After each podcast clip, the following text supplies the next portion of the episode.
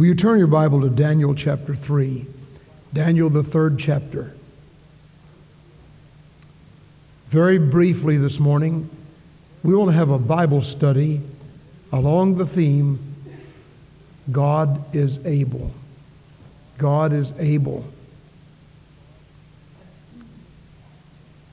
And we just want to look at some passages that reveal how God is able in different eras and areas of our life to touch us with His grace. May we pray together. Our Father, we thank you for lives of great ones that remind us we can make our lives sublime and departing, leave behind us footprints. We thank you for footprints of others whom we have followed to Calvary and we are following to heaven. We thank you most of all for the Lord Jesus. He promised never to leave us or forsake us. Thank you for men and women in this auditorium who have been Gibraltar's rocks for God. And we pray that in this few moments today, as we think about the theme of the Scripture, God is able, may we apply it each to his own heart. And may somebody who has never been saved be drawn by the cords of the Holy Spirit. We pray in Jesus' name, amen.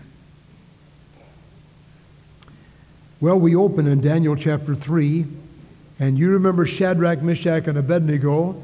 These were three Jewish young people who, along with Daniel, were taken into captivity from Jerusalem. Each of these had trusted in the Lord God while they still lived in Jerusalem. They were young teenage boys. And when they got to Babylon, the king decided to do something with them that would enhance their thinking and their understanding. So he was going to feed them on the king's meat and the king's wine. But the Bible says in Daniel 1:8, but Daniel purposed in his heart. I think he was the spokesman for the four of them. He said, we're not going to defile ourselves with the king's meat and the king's wine. And they were so impressive to the people that were in charge that Daniel said, would you just let us have a vegetable diet for 10 days? We'll not drink wine. We'll not eat all the king's fancy meat. And in 10 days, it was found that Daniel, Shadrach, Meshach, and Abednego were more calmly. Their countenance was better. Their spirit was better than all the others. And so they put them all on that same kind of diet. Well, that's the kind of man Daniel was. His three friends were just like that. Shadrach, Meshach, and Abednego, they refused to budge or bend or burn. And those three men formed the example for the background of the message today. Beginning in Daniel 3, verse 8, wherefore at that time certain Chaldeans came near and accused the Jews. They spoke and said to the king Nebuchadnezzar, O king, live forever.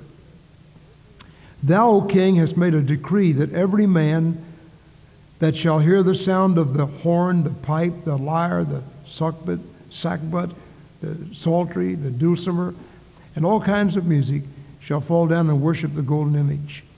And whoever falleth not down and worshipeth, that he should be cast in the midst of a fiery, burning furnace.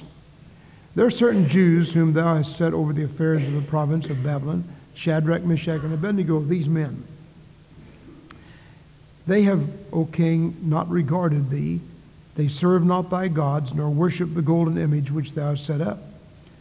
And Nebuchadnezzar, in his rage and fury, commanded to bring Shadrach, Meshach, and Abednego.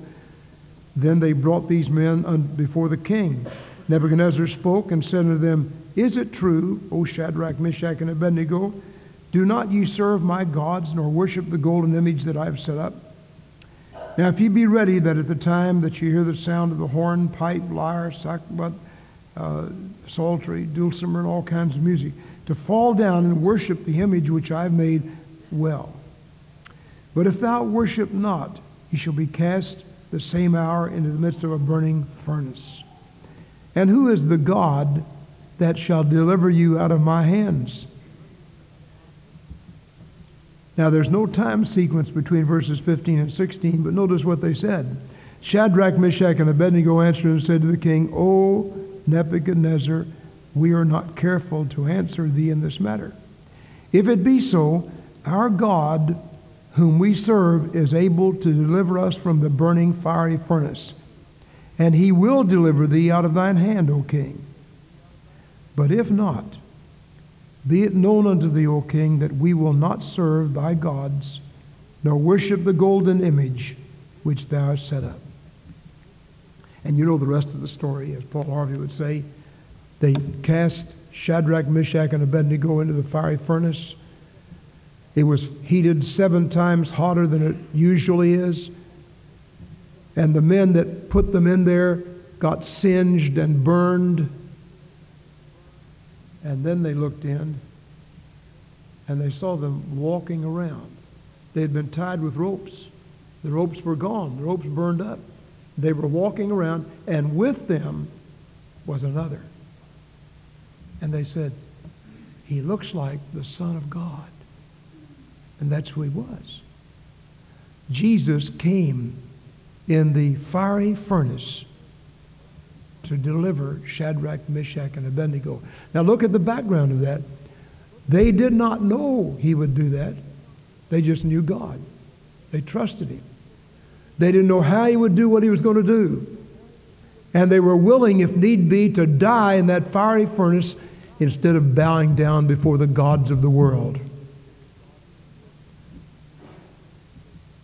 I just wonder in my heart what kind of a fellowship they had in that fiery furnace when the Lord came, stood right with them and said, Shadrach, I'm proud of your faith. Meshach, I'm glad you had faith.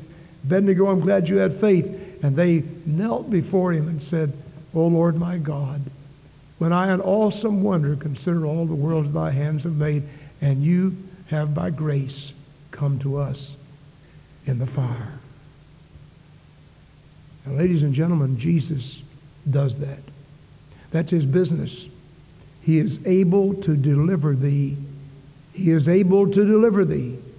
Whatever the trial, the hardship, the difficulty through which you go. You know that God does not always choose to heal. We don't understand.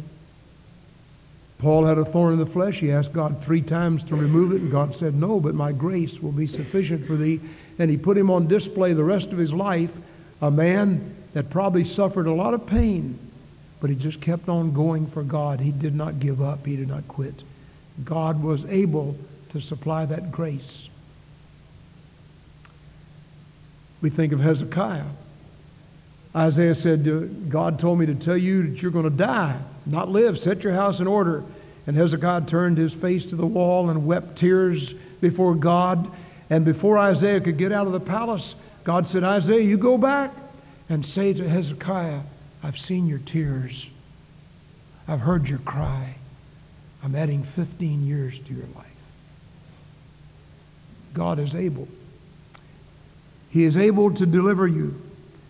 Through whatever bondage and heartache and hurt you go, God is able. What kind of a special trial are you having now? A trial of faith. It may be the very serious illness of a loved one. It may be this week you have passed through the valley of the shadow. The beautiful flowers on the memorial table are placed in honor of Brother James Gray, who went to be with the Lord 2 years ago on March the 12th. They're beautiful. And they remind us of the spizorinctum of James's heart. James went through a deep trial. They discovered a malignancy. He came out of the surgery. He even came back to church. And he sang the perfect rose. And at the appointed time, God said, James, that's enough. Come on home. The beautiful flowers over here are placed in honor of Mrs. Irene Freeman. Many of you knew her. She's come to Glendale in the past years. She was 84 years old. She insisted on living by herself and taking care of herself. The other evening, She went to bed, folded her hands, pulled the covers up, and in a few hours, she went to heaven. Beautiful way to go home.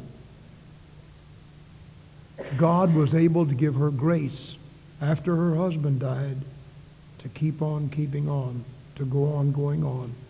Mr. Freeman died 20 years ago. We had his funeral. You see, God is able to deliver you out of whatever trial you're going through. God made that promise through the lips of Shadrach, Meshach, and Abednego. O king, know this. Whether God delivers us or not, He is able to deliver us, but if He doesn't, we're not going to bow before the things of the world. We're not going to wring our hands in anxiety. We're not going to go fill our stomachs with all kinds of pills to pep us up. We're going to trust in the Lord God. And beloved, God is able. He is able. Whatever the special burden you're facing, whether it's an automobile accident, whether it's financial worries, whether it's a home problem, whether it's alienation from somebody you love, whatever it is, God is able to deliver you. Now let's think of some other things in the scripture that this says. Number one, in 2 Peter 2:9. Would you look at that passage? 2 Peter 2:9. And listen to what God says. 2 Peter 2:9. The Lord knoweth how to deliver the godly out of temptation, and to reserve the unjust unto the day of judgment to be punished. The Lord knows how to deliver the godly out of temptation or trials. Now, He doesn't always deliver us. Savonarola was burned at the stake. John Huss, William Tyndale, some of the great men of God. God delivered them when they understood that all men could do was kill them. But they committed themselves to Him that has charge of the Spirit. And Jesus delivered them in the midst of it all. Sometimes we walk through valley times. We have trials and temptations. The old song says, tempted and tried, we're oft made to wonder why it should be thus all the day long, while there are others living about us and ever molested though in the wrong. And we wonder, we question, Lord, why? Why me? Please know that from the truth of the Word of God, God is able to deliver you. And if He does not deliver you physically, He certainly is with you spiritually.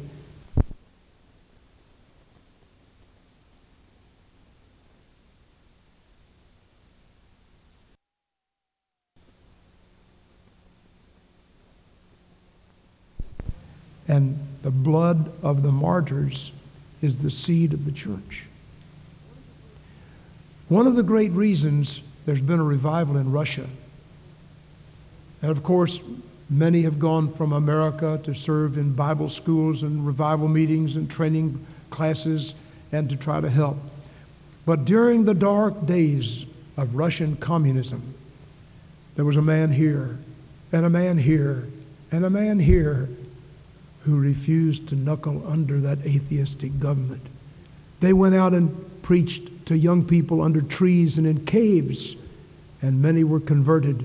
There was a spiritual revival in Russia before communism fell, because there were men who were willing to stand, and some of them got martyred. Some years ago, we had Georgi Vins in our church. Georgi Vins was one of the great Russian preachers. And he refused to knuckle under the government's rule that you can't talk about Jesus. Now, beloved, if that should ever happen here, and it looks like it's coming near to happening in America, who's going to stand? Are we going to say we are a pluralistic society, so therefore we better not mention Jesus, can't even pray in His name, and so on? Georgi Vins refused to knuckle under that. And he witnessed to children, to young youth, and to older people. He visited the churches that were underground. And Georgi Vins was arrested and put in a terrible concentration camp in Siberia. By his own testimony, he said there were rats that came in the night. He didn't know whether they were purposely let loose or whether they were just field rats, but they'd come and gnaw on people, and there was nothing they could do, and they killed them. And the next morning it was the job of those who survived to go and bury those that had been bitten by the rats and eaten by the rats. Did God deliver Georgi Vins? Well, he kept on living. He came back to tell that story. He came back to America, and from America went to heaven. God delivered him, but he went through a terrible crucible. God does not promise skies always blue and sunshine all the day through. He just says, I'll be with you. I've seen the lightning flashing. I've heard the thunder roll. I've felt sin's breakers dashing, trying to conquer my soul. But I heard the voice of Jesus telling me still to fight on. He promised never to leave me, never to leave me alone. The Lord knows how to deliver the godly out of temptation. Turn your Bible to Romans 4. Romans chapter 4. And let's look at something else God is able to do. In Romans chapter 4, a wonderful promise. Verses 20 and 21. Well, begin with 18. We're talking about Abraham, who against hope believed in hope that he might become the father of many nations, according to that which was spoken, so shall thy seed be.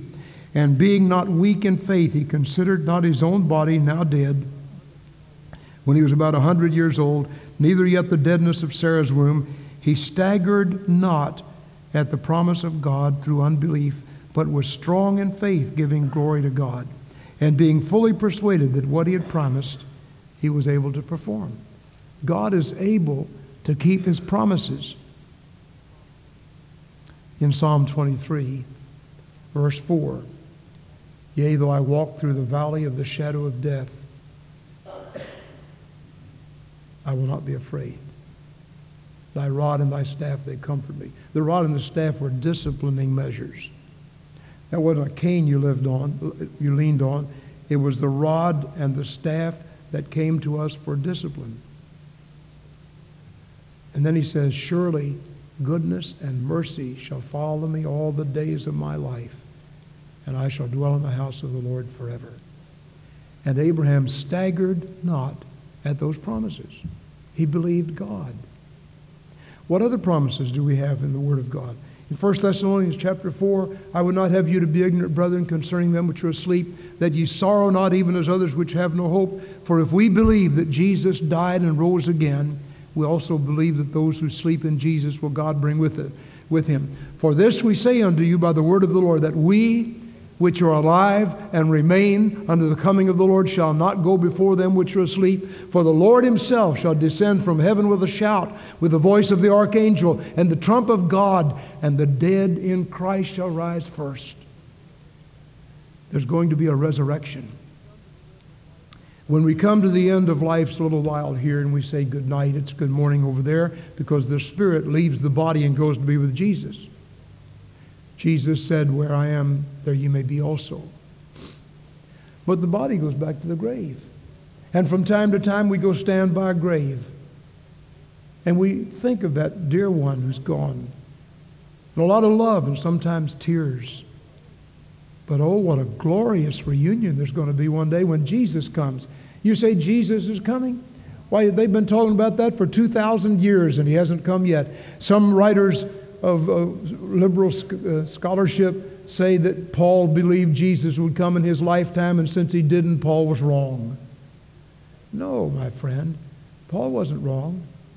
He was waiting, just as we're waiting, and one day there is going to be a resurrection of the dead in Christ. God is able to do that. We began the service this morning with that wonderful song, Nothing is Impossible When You Put Your Trust in God.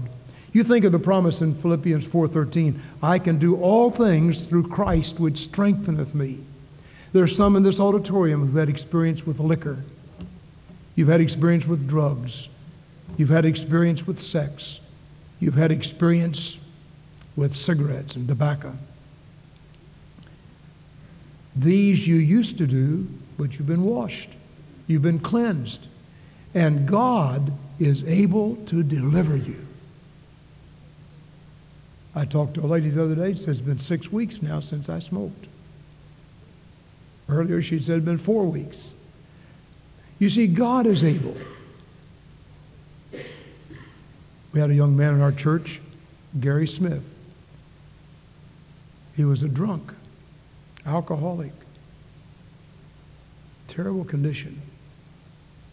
I met him one night at the hospital, and he didn't have any way to get home. I called a taxi, sent him home in that taxi. The next week, I believe it was, he was again in the hospital. He called me and asked if I would come. I went by to see him. We got down on the floor of that old hospital, and Gary gave his heart to Jesus. The liquor disappeared.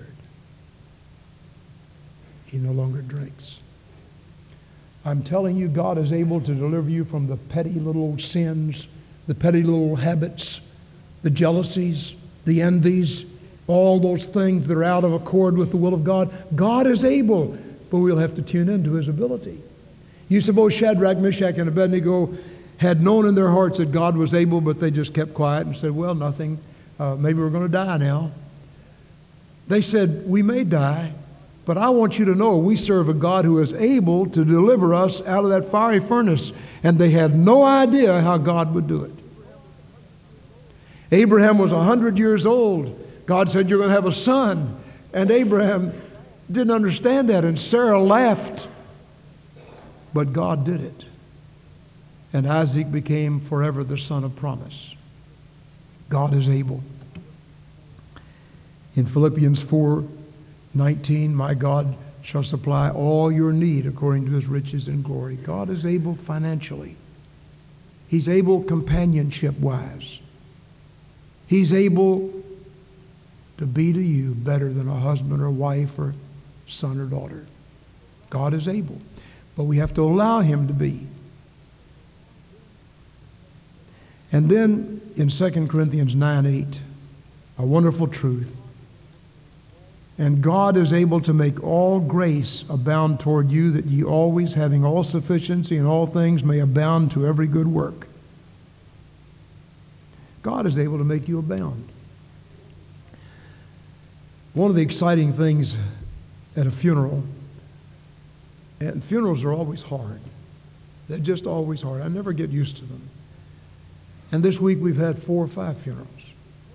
And one of the exciting things is to look at that person's life and weigh it in light of eternity, with eternity's values in view. I was so glad to say this the other day, that in an acrostic on a name, that the A stood for always abounding. Always abounding. There are days so dark that we seek in vain for the face of my friend divine, but he's there anyway. He's there in the dark days. He's there in the bright days. Jesus is there, and he will take care.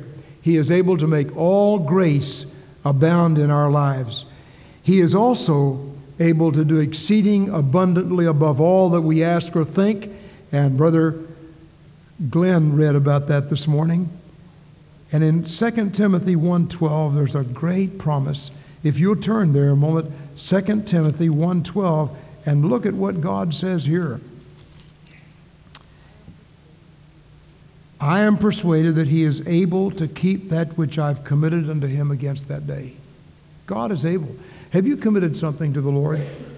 Now, you take your stocks and your bonds and your money and your wealth and your certificates and all the treasured things, and you go to the bank, you secure a lockbox, and you put all those things in the lockbox, and you don't really worry, because you know that bank is able to take care of your lockbox and all the stuff that's in it. Have you done that with the Lord? Have you taken your gifts and your talents and your weaknesses and your burdens and your problems and given them to him? And above everything, your guilt and your sin and deposited before the Lord and claimed this promise, God is able. God is able. He'll keep that which is committed unto him against that day. That's the reason a person that's saved can never be lost. If you've committed your soul to Jesus Christ, you've trusted him as your Savior and your Lord, God takes you seriously. And he takes that which you have committed unto him and deposits it in the bank of heaven. And one day, when life here is over, that deposit box will be opened in heaven. He is able to keep that which has been committed unto him against that day. And last of all, in Jude, he said he is able to present you faultless before the presence of his glory. He is able to keep you from falling. These are wonderful, wonderful promises. Jude 22. He is able to keep you from falling. When we're little children, mother or daddy will stand on one side of the room and they'll say, now walk over. And they'll take our little hand and they'll help us walk through there. After some days or weeks, then they say, you go on. And they let loose of the hand and that little child keeps on going. But when the child falls, and who of us has not fallen, mom or dad will reach down, lift that little child up. If the child's crying, they hold it close to their bosom. And then they put it back down, and there's walking again. That's what God does. He is able to keep you from hopelessly falling. He'll be with you. Have you passed through a dark time? Are the trials and temptations surrounding you? God is able if you'll put your trust in him. Let's pray. Our Father, we thank you for the truths of God's word, that God is able to make all grace abound, to do exceeding abundantly above all that we ask or think. He is able to keep his promises. He is able to keep that which is committed unto him, and he is able to keep us from falling and being gone eternally. We thank you in Jesus' name. Amen.